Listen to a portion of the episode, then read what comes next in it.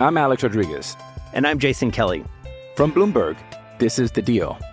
Each week, you'll hear us in conversation with business icons. This show will explore deal making across sports, media, and entertainment.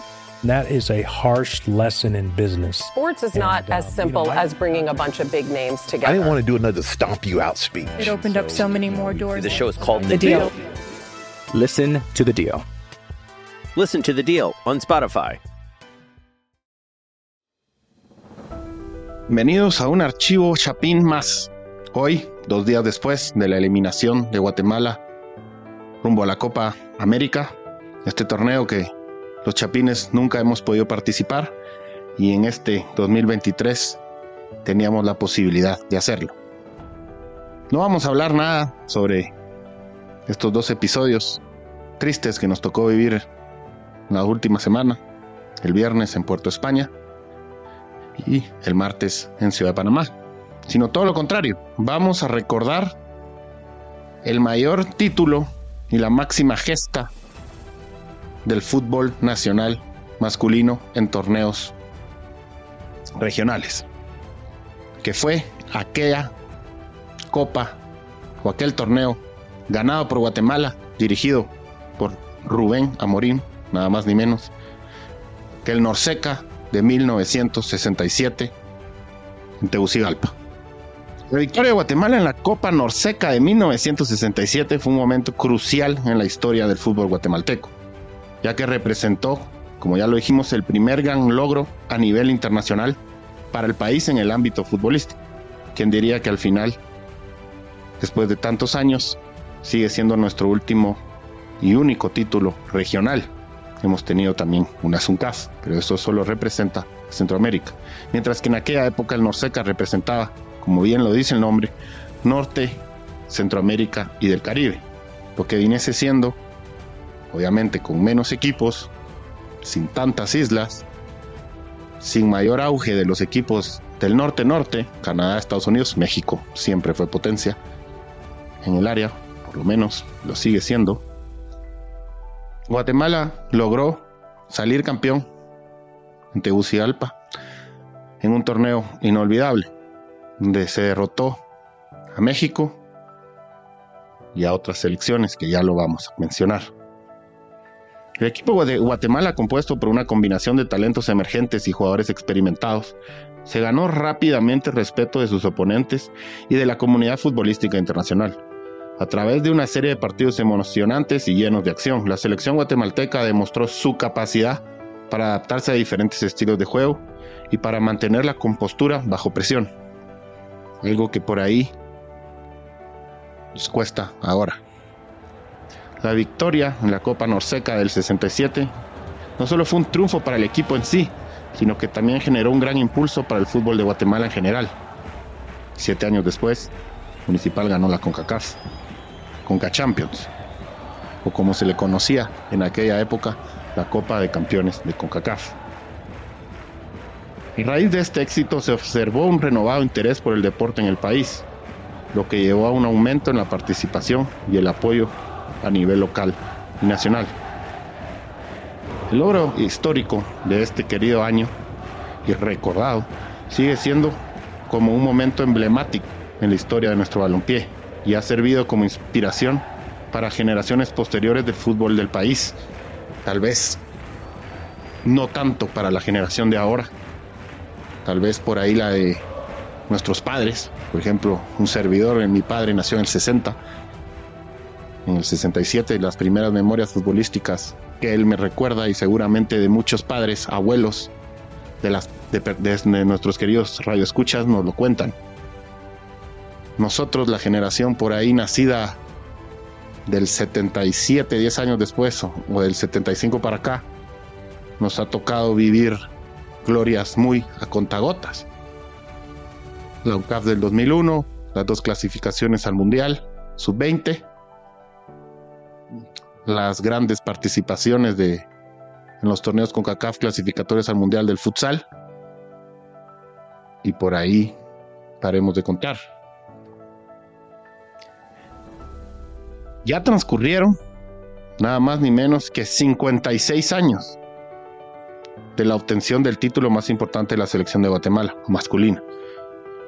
Y fue, como ya lo mencionamos, pero lo queremos recordar, es, no recordar, sino resaltar que el tercer campeonato de naciones de la Confederación Norteamericana, Centroamérica y del Caribe. Luego pasó a llamarse CONCACAF. CONCACAF, CONCACAF, CONCACAF. Sabemos cómo nos trata CONCACAF últimamente. El torneo, como ya lo dijimos, se realizó en Tegucigalpa.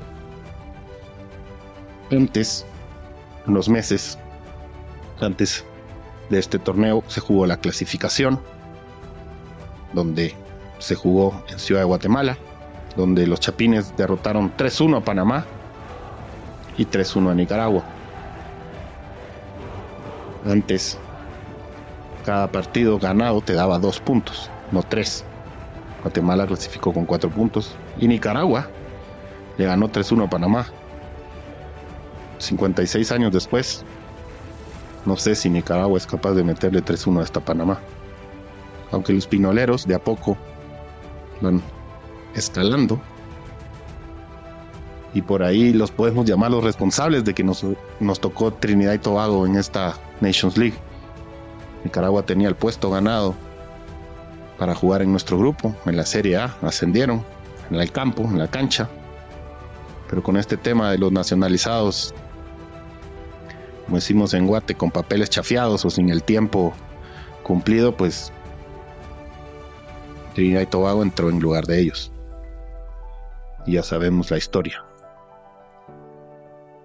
Recordar y seguir analizando este momento tan bello y que las generaciones, como ya lo debemos de ir sabiendo, estaría bueno que en estos momentos tristes de caernos, darle una repasada, que Guatemala ha sabido ganar, ha sabido competir.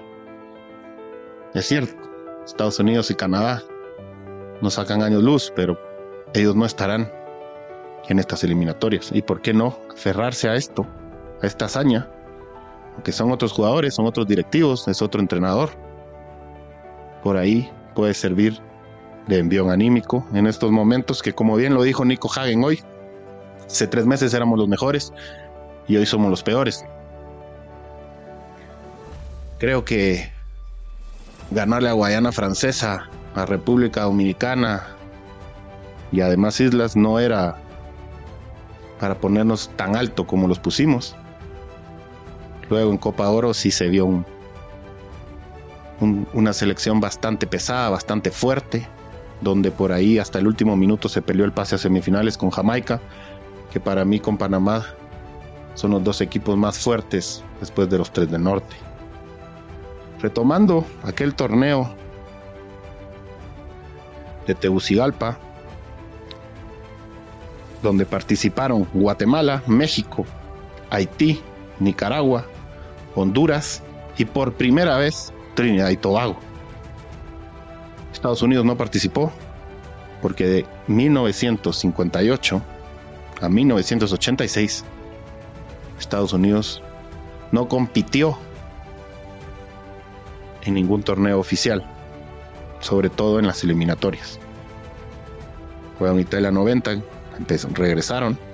Ya sabemos cómo cambió todo en aquel Mundial de Estados Unidos de 1994 y el nacimiento de la MLS.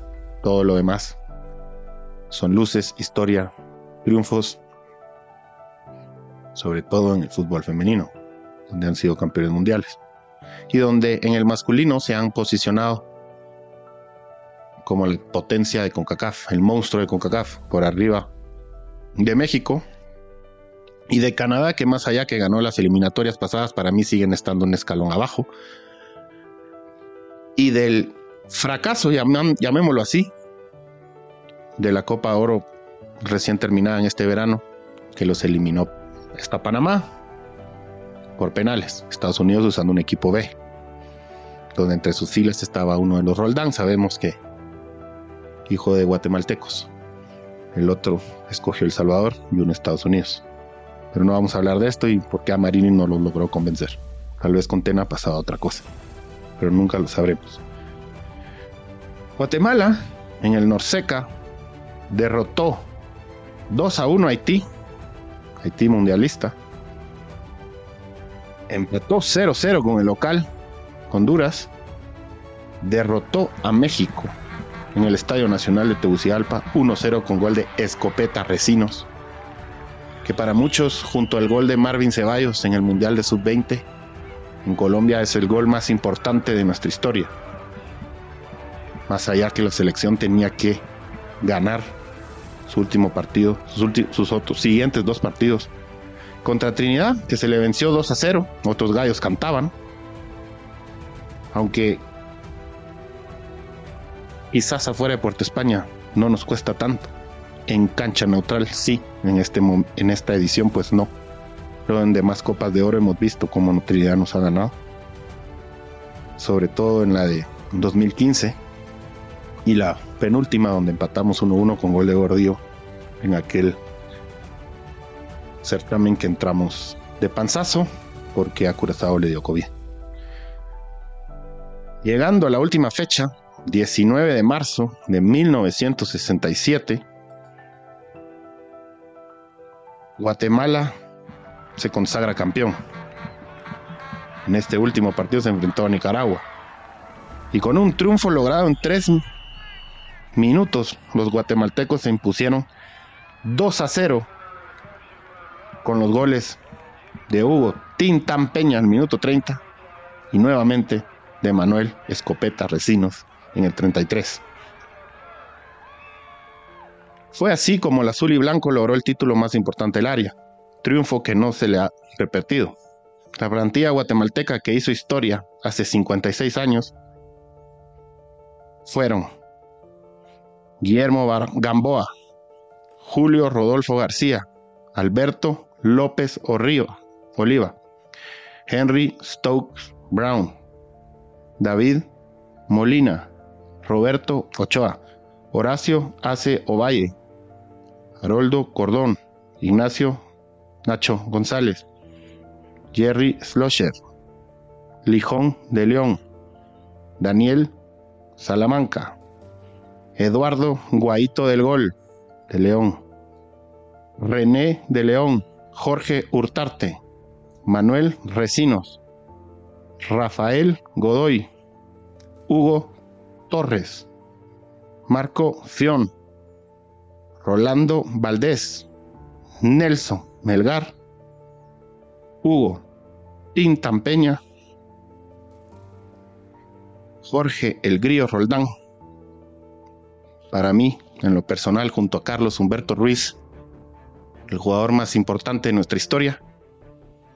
Y obviamente, Escopeta, vecinos. I'm Alex Rodriguez. And I'm Jason Kelly. From Bloomberg, this is The Deal.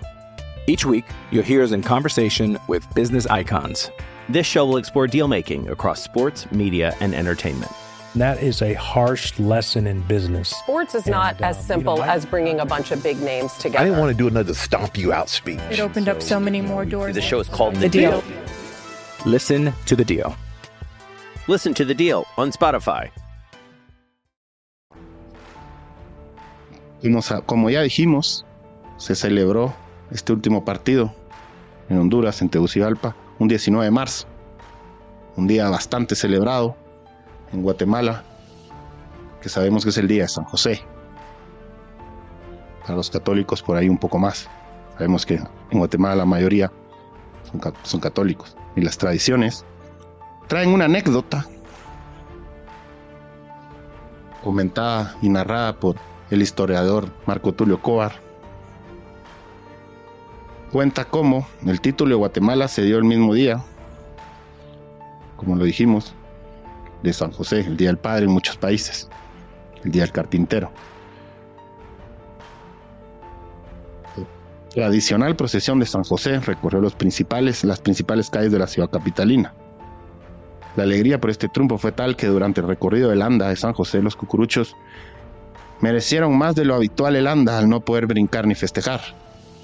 Hay muchísimas fotos donde se ven a los cucuruchos con el radio, con los viejos radios de antena en el oído.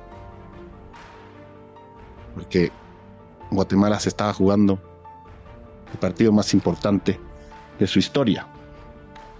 luego que dos años antes Guatemala había terminado subcampeón. Imagínense ustedes cómo estaban las calles del centro por donde recorrían esas procesiones. Luego, el 21 de marzo, el, el recibimiento de aquellos héroes, a las 5 y 20 de la tarde, los ingredientes de la selección guatemalteca que conquistaron aquel campeonato fueron acogidas por más o menos, se estima, 400 mil personas. Imagínense ustedes 56 años después, cuántas personas hubiéramos ido a recibirlos, cuántas personas hubiéramos ido al obelisco, cuántas personas hubiéramos quemado ametralladoras, cuántas personas estaríamos más orgullosos de lo que ya se está siempre de la selección. Guatemala, aunque uno no lo crea, cuando uno le pregunta a comerciantes, cuando uno le pregunta los dueños de restaurantes, empresarios, la gente cuando Guatemala gana, gasta más. Y eso que no tenemos muchas victorias. Al tenerlas, Guatemala no solo es una alegría y los futboleros. Se contagia, por lo menos en cada familia hay un aficionado de la selección. Tal vez hayan siete que odian a la selección o son de los que se suben al barco de la muerte cuando pasan cosas feas. O que son los que casualmente nunca ven a la selección y el día que salen malas cosas ese día sí lo ven. Pero esa persona entusiasta que al final sigue creyendo en el fútbol nacional, donde sabemos que cada vez cuestan más cosas y cómo los rivales directos se están yendo varios escalones. Esa tarde nos hace recordar cómo se unió un país parecido a lo de hace un año, para no irnos tan lejos, cuando la selección del profe Loredo Sub-20 consiguió la segunda clasificación a una Copa del Mundo Sub-20. Obviamente nunca va a ser lo mismo, por más que se haya gozado en aquel 29 de junio y en aquel 6 de abril de 2011 y de 2021, nunca se va a poder comparar con una alegría como la dio esta selección mayor. Claro, descapotables fueron casi cuatro horas de desfile en la que recibieron el aplauso y reconocimiento. Algunos locales decoraron el lugar donde pasarían. Bomberos, policías y scouts acompañaron el desfile para ordenar a las personas que asistieron. Para finalizar, presidente de la República en aquel entonces, Julio César Méndez Montenegro, los premió y condecoró con la Orden del Quetzal. Los jugadores que por ahí se le da muy poco recuerdo, igual que a Doroteo Bamuch, igual que a Luis H. Velázquez, igual que de a poco nos estamos olvidando de Eric Bernabé Barrondo, más allá de que ahora está en temas políticos, cosas que desde esta, para mí no debería entrar, pero al César lo que es del César y creo que este episodio va dedicado a esos héroes que nos hicieron creer que Guatemala es buena jugando al fútbol, no como nos matan a veces los antiselección que nos dicen que somos malos y que nacimos malos y que vamos a morir malos. Al final el fútbol es más físico que antes.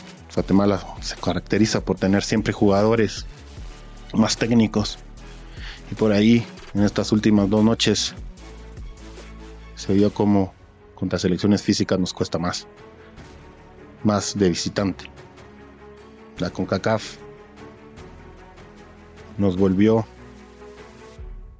para justificar a los jugadores que por ahí no pueden dejar pasar un 0-2.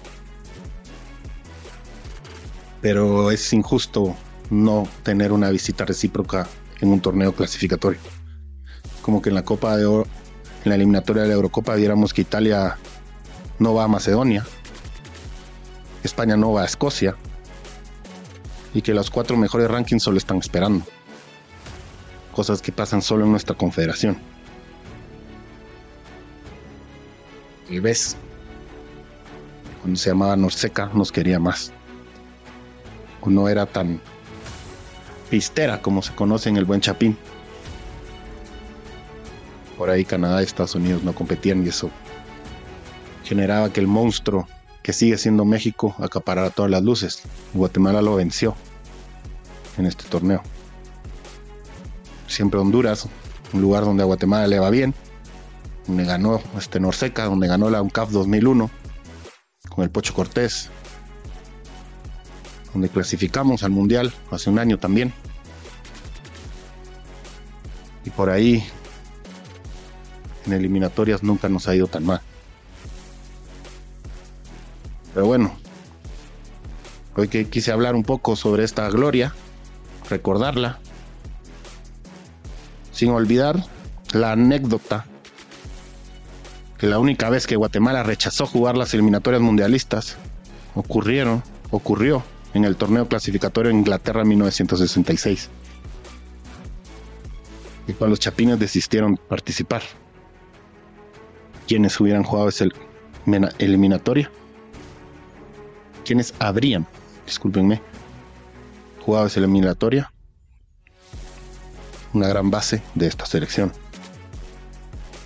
Los dirigentes de aquella época declinaron luchar por un boleto al Mundial que al final terminó ganando Inglaterra con aquel gol fantasma Alemania.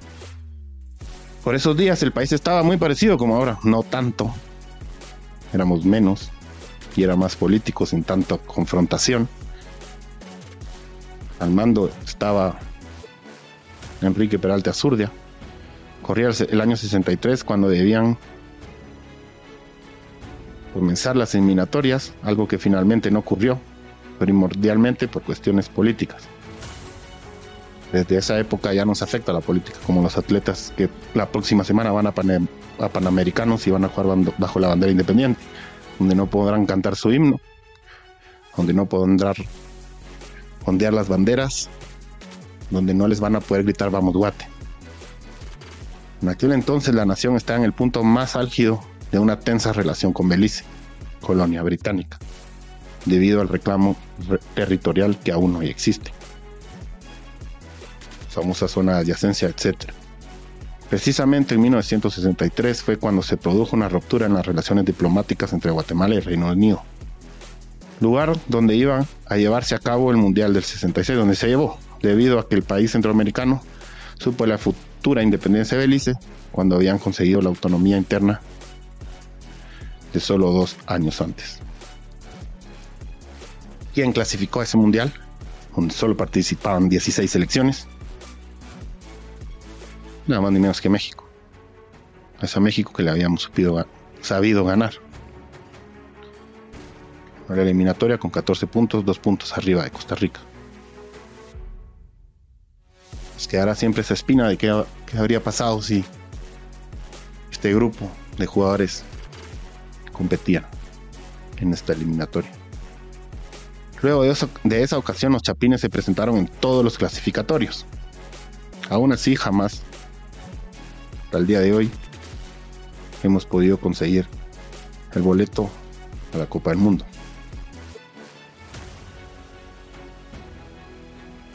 Equipo que busca selección, añora que esta es nuestra mejor oportunidad para lograrlo. Ya todos sabemos, no van a estar los tres del norte, que son anfitriones,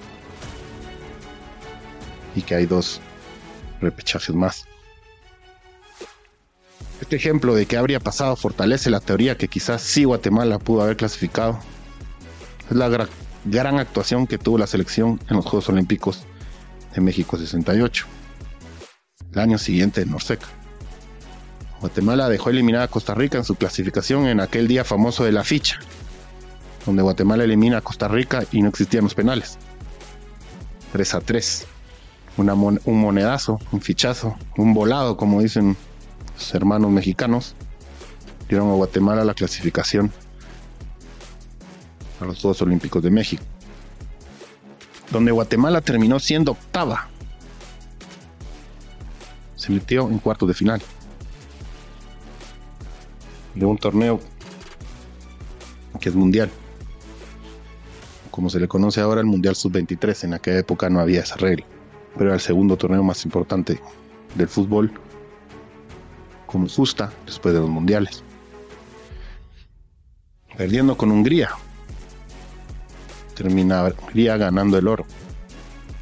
En el recuerdo de estas justas no podemos olvidar el triunfo frente a los checos en el Jalisco con el gol de David Stokes, hermano de Henry Stokes, integrante de los campeones del 67. Sin más que agregar, me despido recordando esta gran selección de cómo la política siempre nos ha afectado. Casi nunca para bien.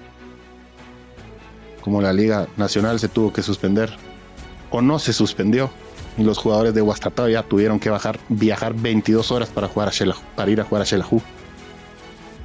Donde los clubes no pudieron tener un poco o la mayo, o por ejemplo, en este caso, Huasta no tuvo la gestión adecuada para no mandar a sus jugadores. Algo que no se puede creer.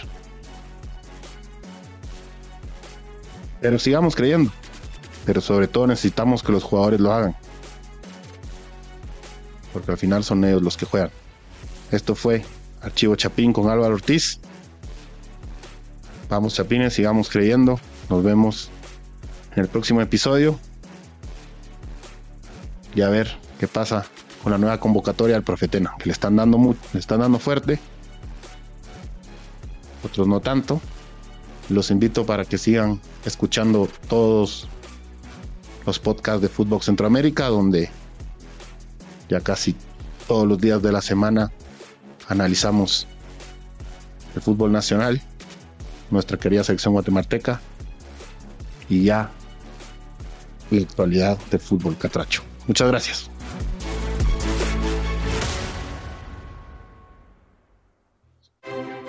Esto fue Archivo Chapín con Álvaro Ortiz.